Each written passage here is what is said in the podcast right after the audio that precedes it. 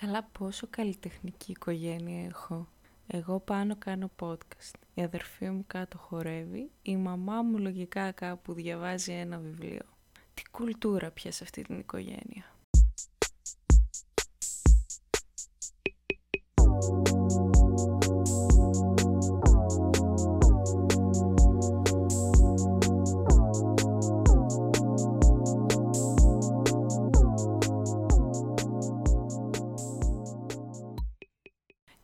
Καλησπέρα, τι κάνετε, πώς είστε, χαθήκαμε λίγο, αλλά τι να κάνουμε, δεν είχαν τύχει παγκόσμιες ημέρες μες στη βδομάδα.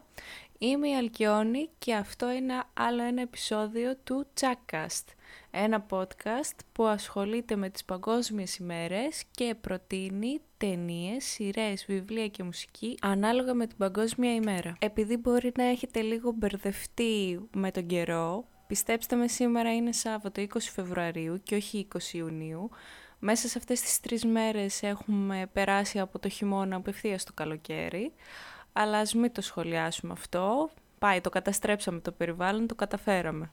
Οπότε σήμερα, 20 Φεβρουαρίου, θα μιλήσουμε για την Παγκόσμια ημέρα κοινωνικής δικαιοσύνης. Η κοινωνική δικαιοσύνη λοιπόν ασχολείται με την ισότητα μεταξύ των ανθρώπων και των κρατών, δηλαδή να μην υπάρχει φτώχεια, να μην υπάρχει πείνα, να μην υπάρχουν ταξικές και φιλετικές διακρίσεις ουσιαστικά, κάτι που ακούγεται αρκετά ιδανικό, αλλά δύσκολα πετυχαίνεται. Στο σημερινό podcast οφείλω να ομολογήσω ότι δυσκολεύτηκα πάρα πολύ, διότι περισσότερο έβλεπα που αποτύχαινε η κοινωνική δικαιοσύνη και όχι που πετύχαινε. Οπότε νομίζω σήμερα θα σας προτείνω περισσότερο ταινίες, σειρές, βιβλία και μουσική με θέματα στα οποία η κοινωνική δικαιοσύνη πρέπει να ενισχυθεί ακόμα. Οπότε με τούτα και με εκείνα ας ξεκινήσουμε από το κομμάτι ταινίες. Η αλήθεια είναι ότι σήμερα έχω να σας προτείνω πολλές ταινίες και ήθελα να το κάνω αυτό για να δούμε ότι η κοινωνική δικαιοσύνη κάποιες φορές δεν αποδίδεται σε πολλά μέτωπα. Λέω να ξεκινήσω με την πιο φρέσκια ταινία και μετά να συνεχίσω με πιο παλιές ταινίες. Η πρώτη ταινία λοιπόν που έχω να σας προτείνω είναι η Δίκη των 7 του Σικάγο του 2020, παραγωγή Netflix. Νομίζω αρκετοί από σας την έχετε δει γιατί ήταν μια ταινία που βγήκε μέσα στην καραντίνα Οπότε σπίτι μας, Netflix, την βλέπαμε για πολλές μέρες στη δεκάδα του Netflix, οπότε οι περισσότεροι από εσάς μάλλον την έχετε δει. Η υπόθεση βέβαια της ταινίας για όσους δεν έχει τύχει να τη δουν ακόμα, λαμβάνει χώρα το 1968, όπου μία ομάδα 7 ατόμων, οι οποίοι είναι διαμαρτυρόμενοι του πολέμου της Αμερικής εναντίον του Βιετνάμ, κατηγορούνται για συνωμοσία μετά τα επεισόδια που έλαβαν μέρος στο Εθνικό Δημοκρατικό Συλλαλητήριο στο Σικάγο. Μέσα σε αυτούς τους 7 υπάρχει και ένα 8ο άτομο, το οποίο ωστόσο είναι ήδη μέλος της συμμορίας και συγκεκριμένα ο αρχηγός των Μαύρων Πανθύρων της Αμερικής. Για όσοι δεν το γνωρίζουν, οι Μαύροι Πάνθυρες ή αλλιώς Black Panthers είναι μια συμμορία έτσι χαρακτηρίζεται τουλάχιστον, η οποία αρχικά ιδρύθηκε από μέλη της αφροαμερικανικής κοινότητας, έτσι ώστε να υπερασπιστούν τα δικαιώματα των Αφροαμερικανών πολιτών, αλλά επειδή οι διαδηλώσεις τους ήταν πιο βίαιες, χαρακτηρίστηκαν ως τρομοκρατική συμμορία.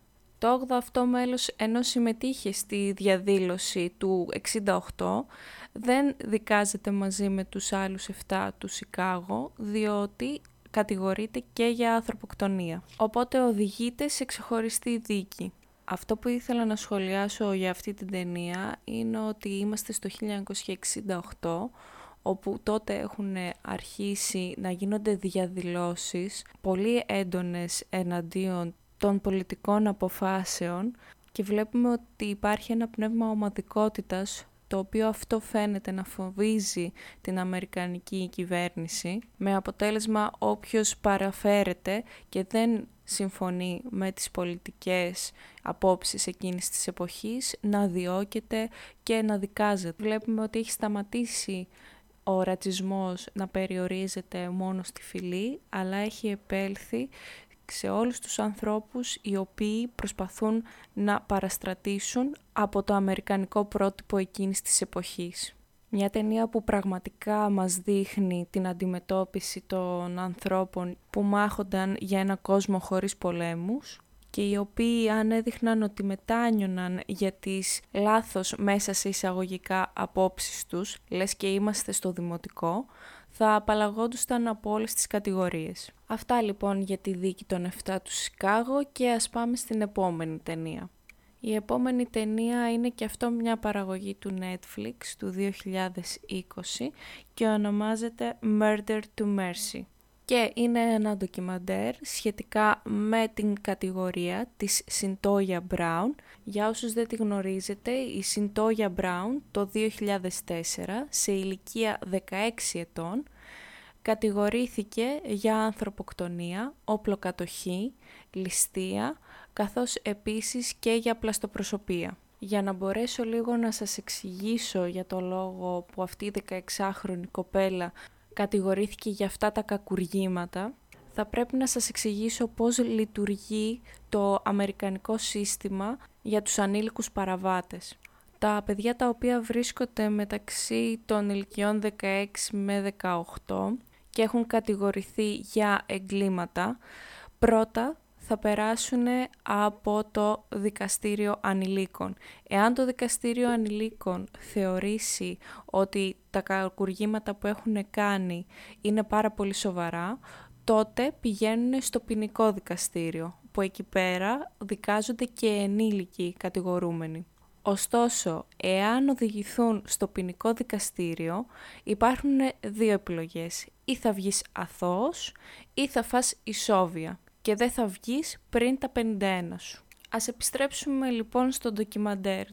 Η Συντόγια Μπράουν είναι ένα κορίτσι του οποίου η βιολογική μητέρα ήταν χρήστης ναρκωτικών καθώς επίσης και εκδιδόμενη με αποτέλεσμα η Συντόγια Μπράουν από την ηλικία των 2,5 ετών να πηγαίνει σε ανάδοχες οικογένειες. Όπως αναφέρει η θετή μητέρα της, η Συντόγια ήταν τα τελευταία δύο χρόνια, δηλαδή από τα 14 και μετά, ένα πολύ ανήσυχο παιδί, το οποίο έκανε φασαρίες στο σχολείο, το παρατούσε, δεν έκανε και τις καλύτερες παρέες και όπως μαθαίνουμε στη συνέχεια η ίδια εκδιδότανε, όπως επίσης και έκανε χρήση ναρκωτικών ουσιών.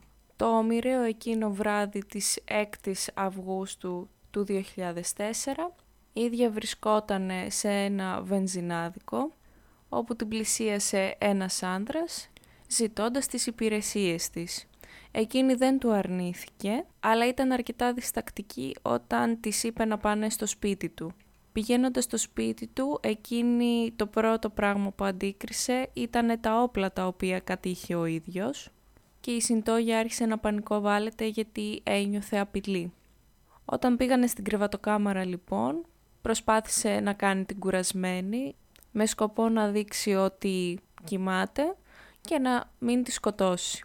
Ξαφνικά την ώρα που εκείνος και εκείνη είχαν γυρισμένοι στις πλάτες τους, η Συντόγια αντιλαμβάνεται μια κίνηση σαν να θέλει ο άντρας να πιάσει το όπλο κάτω από το κρεβάτι και να τη σκοτώσει. Ενστικτοδός η Συντόγια πιάνει ένα όπλο που βρίσκει δίπλα της και τον σκοτώνει. Η δικηγόρος της Συντόγια προσπαθεί να αποδείξει στον δικαστή του Δικαστηρίου Ανηλίκων ότι η Συντόγια περνώντας μέσα από μία σειρά ψυχολογικών τεστ, είναι ψυχολογικά ασταθής και ότι ο φόνος ήταν αυτοάμυνα επειδή ένιωσε απειλή από το συγκεκριμένο άντρα. Ωστόσο, ο δικαστής και η απέναντι πλευρά, δηλαδή οι υποστηρικτές του θύματος, υποστηρίζουν ότι εφόσον ο φόνος ήταν η αυτοάμυνά της, γιατί μετά έκλεψε τα προσωπικά αντικείμενα και το φορτηγό του θύματος. Γι' αυτό το λόγο και η υπόθεση της Συντόγια πηγαίνει στο ποινικό δικαστήριο και δυστυχώς δεν καταφέρνει να αθωωθεί, αλλά όλες αυτές οι κατηγορίες που τη βαραίνουν την οδηγούν σε ισόβια κάθυρξη, δηλαδή να μείνει στη φυλακή μέχρι τα 62 της. Ωστόσο μετά έγινε πολύ γνωστή η υπόθεσή της το 2017, όπου πολλοί καλλιτέχνες έκαναν γνωστή την υπόθεσή της και ζήτησαν αναθεώρηση της υπόθεσής της, με αποτέλεσμα το 2017 να αθώνεται. Οπότε σε αυτή την ταινία βλέπουμε ότι η κοινωνική δικαιοσύνη άργησε, αλλά αποδόθηκε τελικά. Ένα πάρα πολύ ωραίο ντοκιματέρ, το οποίο μπορείτε άνετα να το απολαύσετε στο Netflix και είναι αρκετά σύντομο. Είναι μια μισή ώρα και πραγματικά δεν κατάλαβα πώς πέρασε όταν την είδα. Πάμε γρήγορα στην επόμενη ταινία που είναι και αυτή ντοκιματέρ και ονομάζεται 13th. Είναι παραγωγή του 2016, πάλι του Netflix και ουσιαστικά αναφέρεται στη 13η τροπολογία του Αμερικανικού δικαίου. Η 13η τροπολογία ουσιαστικά απελευθερώνει τους δούλους, δηλαδή απαγορεύεται πλέον η δουλεία, ωστόσο εξαιρούνται όσοι έχουν διαπράξει κάποιο έγκλημα, οπότε η δουλεία θεωρείται ποινή για αυτούς. Η 13η αυτή τροπολογία έγινε μετά τον εμφύλιο πόλεμο στην Αμερική μεταξύ των Βόρειων και των Νότιων, όπου νίκησαν οι Βόρειοι. Στο Νότο εκείνη την εποχή τα επίπεδα της δουλείας ήταν αρκετά υψηλά. Οπότε οι Νότιοι θα έπρεπε με κάποιο τρόπο να μπορέσουν να ξαναεκμεταλλευτούν τους δούλους. Με αυτή την τροπολογία λοιπόν, οι δούλοι του Νότου κατηγορούνταν όλοι για μικροκλοπές, πλημελήματα, πτέσματα, έτσι ώστε να μπορέσουν να τους εκμεταλλευτούν ξανά σαν δούλους και να μην χρειάζεται οι νότιοι να παραβούν μέσα σε εισαγωγικά τη 13η τροπολογία. Έτσι το προφίλ των Αφροαμερικάνων από δούλους μεταμορφώνεται σε εγκληματίες οι οποίοι είναι επικίνδυνοι και θα πρέπει να τους φοβόμαστε αλλά στο τέλος καταλήγουν οι ίδιοι οι Αφροαμερικανοί να φοβούνται τους ντόπιους και τους γνήσιους Αμερικάνους, με αποτέλεσμα να μεταναστεύουν από πόλεις του Νότου σε άλλες πολιτείες της Αμερικής για να γλιτώσουν. Το κακό όμως είναι ότι η νοοτροπία ότι ο Αφροαμερικάνος είναι ο επικίνδυνος εξακολουθεί να υπάρχει και εξακολουθεί να υπάρχει μέχρι και τώρα. Οπότε δείχνει μέσα στις δεκαετίες πώς έχει αλλάξει ο τρόπος που αντιμετωπίζονται οι Αφροαμερικάνοι, αλλά πάντα υποσυνείδητα είναι οι εγκληματίες. Ένα ντοκιμαντέρ που δείχνει ότι η κοινωνική δικαιοσύνη πήγαινε να αποδοθεί, δηλαδή καταργήθηκε η δουλεία, αλλά τελικά δεν αποδόθηκε γιατί υπάρχουν τα ψηλά γράμματα που πάλι την εμποδίζουν. Δεν θα πω πολλά για αυτό το ντοκιμαντέρ, Ό,τι ήταν να πω το είπα, νομίζω καταλάβατε και το νόημα που θέλει να περάσει. Οπότε συνεχίσουμε με το Dallas Buyers Club του 2013 με τους Μάθιο Μακόναχη και Jared Leto. Εξαιρετική ταινία, πραγματικά την είχα λατρέψει. Η ταινία αυτή λαμβάνει χώρα το 1985, όπου ο πρωταγωνιστής της ταινίας είναι ένας ηλεκτρολόγος και cowboy του Ροντέο με πάρα πολλές ομοφοβικές απόψεις, ο οποίος όμως κάνει πολλές καταχρήσεις και ελεύθερο σεξ. Λόγω της άστατης ζωής του, καταλήγει να έχει AIDS, το οποίο πιθανότατα το κόλλησε από τις ελεύθερες σεξουαλικές πράξεις που είχε, με γυναίκες που δεν πρόσεχαν και αυτές τόσο πολύ. Οπότε βλέπουμε την αντίδραση αυτού του ομοφοβικού καουμπόι, ο οποίος όταν μαθαίνει ότι έχει AIDS, νομίζω ότι όλοι θα τον θεωρήσουν αδερφή, όπως αναφέρει και εκείνος στην ταινία. Εφόσον περνάει από το στάδιο της άρνησης, επιτέλους φτάνει και στο στάδιο όπου θέλει να γιατρευτεί από αυτό. Μαθαίνει πάρα πολλές πληροφορίες σχετικά με το AIDS, βλέπει ότι το AIDS δεν μεταδίδεται μόνο μεταξύ των ομοφιλόφιλων και λαμβάνει μέρος σε ένα πείραμα για ένα καινούριο φάρμακο, το AZT, το οποίο μπορεί να σώσει τις ζωές των ατόμων που πάσχουν από AIDS. Λαμβάνοντας όμως μέρος σε αυτό το πείραμα, βλέπει ότι η κατάστασή του χειροτερεύει και ότι το φάρμακο αυτό δεν τον βοηθάει, καθώς στο συγκεκριμένο πείραμα τα μισά φάρμακα είναι το AZT και τα άλλα μισά είναι πλασίντο. βλέποντας ότι η κατάσταση του χειροτερεύει, απευθύνεται σε μια κλινική στο Μεξικό, όπου ο συγκεκριμένος γιατρός χρησιμοποιεί ένα άλλο φάρμακο, καθώς επίσης και ένα συμπλήρωμα πρωτεΐνης, το οποίο όμως δεν έχει εγκριθεί από τον Παγκόσμιο Οργανισμό Υγείας. Με τη δοκιμή αυτών των φαρμάκων ο πρωταγωνιστής νιώθει πάρα πολύ καλύτερα και η κατάστασή του βελτιώνεται, οπότε αποφασίζει να μεταφέρει λαθρέα αυτά τα προϊόντα πίσω στις Ηνωμένες Πολιτείες. Μέσα στην ταινία γνωρίζει και τη Ρέιον, μια τρανς γυναίκα και θετική στο AIDS, οπότε σκέφτεται να συνεργαστούν ανοίγοντας μια λέσχη, το Dallas Buyers Club, έτσι ώστε να προμηθεύουν και άλλα άτομα που πάσχουν από AIDS με τα φάρμακα που φέρνει από το Μεξικό. Μετά βλέπουμε ότι ο Οργανισμός Υγείας το καταλαβαίνει όλο αυτό και οι αρμόδιοι πηγαίνουν, του κατασχέτουν τα φάρμακα, γίνονται διάφορα μέσα στην ταινία και καταλήγουμε ο άνθρωπος αυτός, ο οποίος του είχαν δώσει μήνες ζωής, να ζει 7 χρόνια παραπάνω και να πεθαίνει τελικά το 1992. Και τώρα θα μου πείτε που κολλάει η κοινωνική δικαιοσύνη.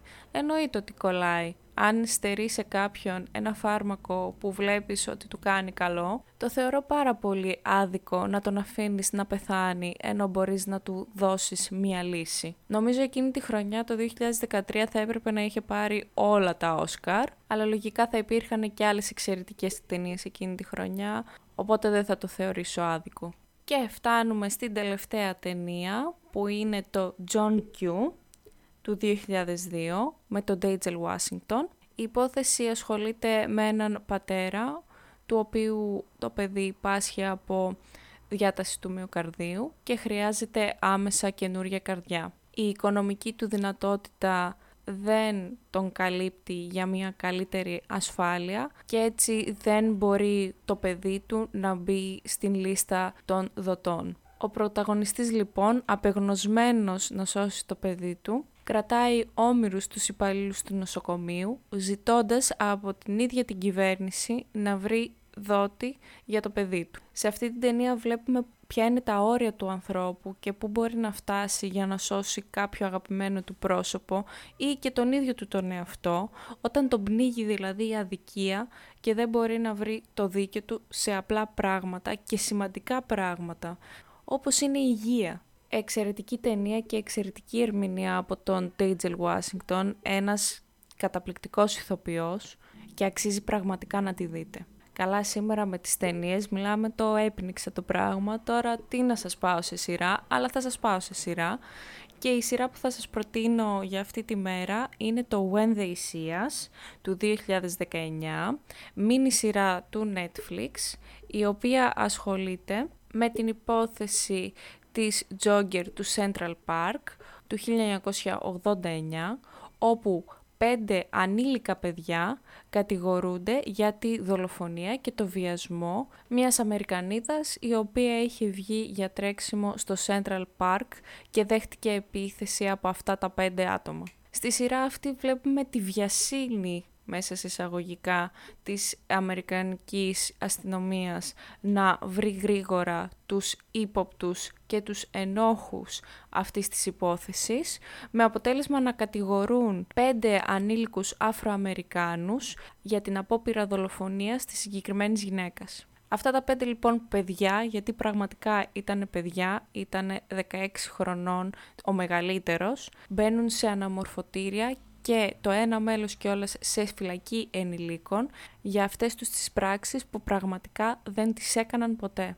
Θυμάμαι όταν είδα αυτή τη σειρά είχα τσατιστεί τόσο πολύ με την τόση αδικία που επικρατεί και υπάρχουν πραγματικά κάποιοι άνθρωποι οι οποίοι ποτέ δεν έχουν βρει τη λύτρωση για αδικήματα τα οποία δεν έχουν διαπράξει καν και δεν υπήρχαν καν στον τόπο του εγκλήματος. Αυτά λοιπόν για τη σειρά δεν θέλω να σας πω παραπάνω έτσι ώστε να τη δείτε εσείς οι ίδιοι και να κρίνετε. Και ας περάσουμε στην κατηγορία βιβλίο όπου διάβασα πρόσφατα ένα αρκετά παλιό βιβλίο. Είναι του Εμίλ Ζολά και λέγεται «Κατηγορώ». Η υπόθεση του βιβλίου βρίσκεται τέλη του 1800, αρχές του 1900, στη Γαλλία, όπου υπάρχει ένας πόλεμος ανάμεσα στη Γερμανία και στη Γαλλία και υπάρχει πάρα πολύ έντονα η κατασκοπία ανάμεσα στις δύο χώρες. Στα τέλη του 1800 λοιπόν κατηγορείται ένας Εβραίος Γάλλος υπήκος με την εσχάτη προδοσία, δηλαδή θεωρείται κατάσκοπος, ο οποίος δίνει πληροφορίες των Γάλλων στους Γερμανούς.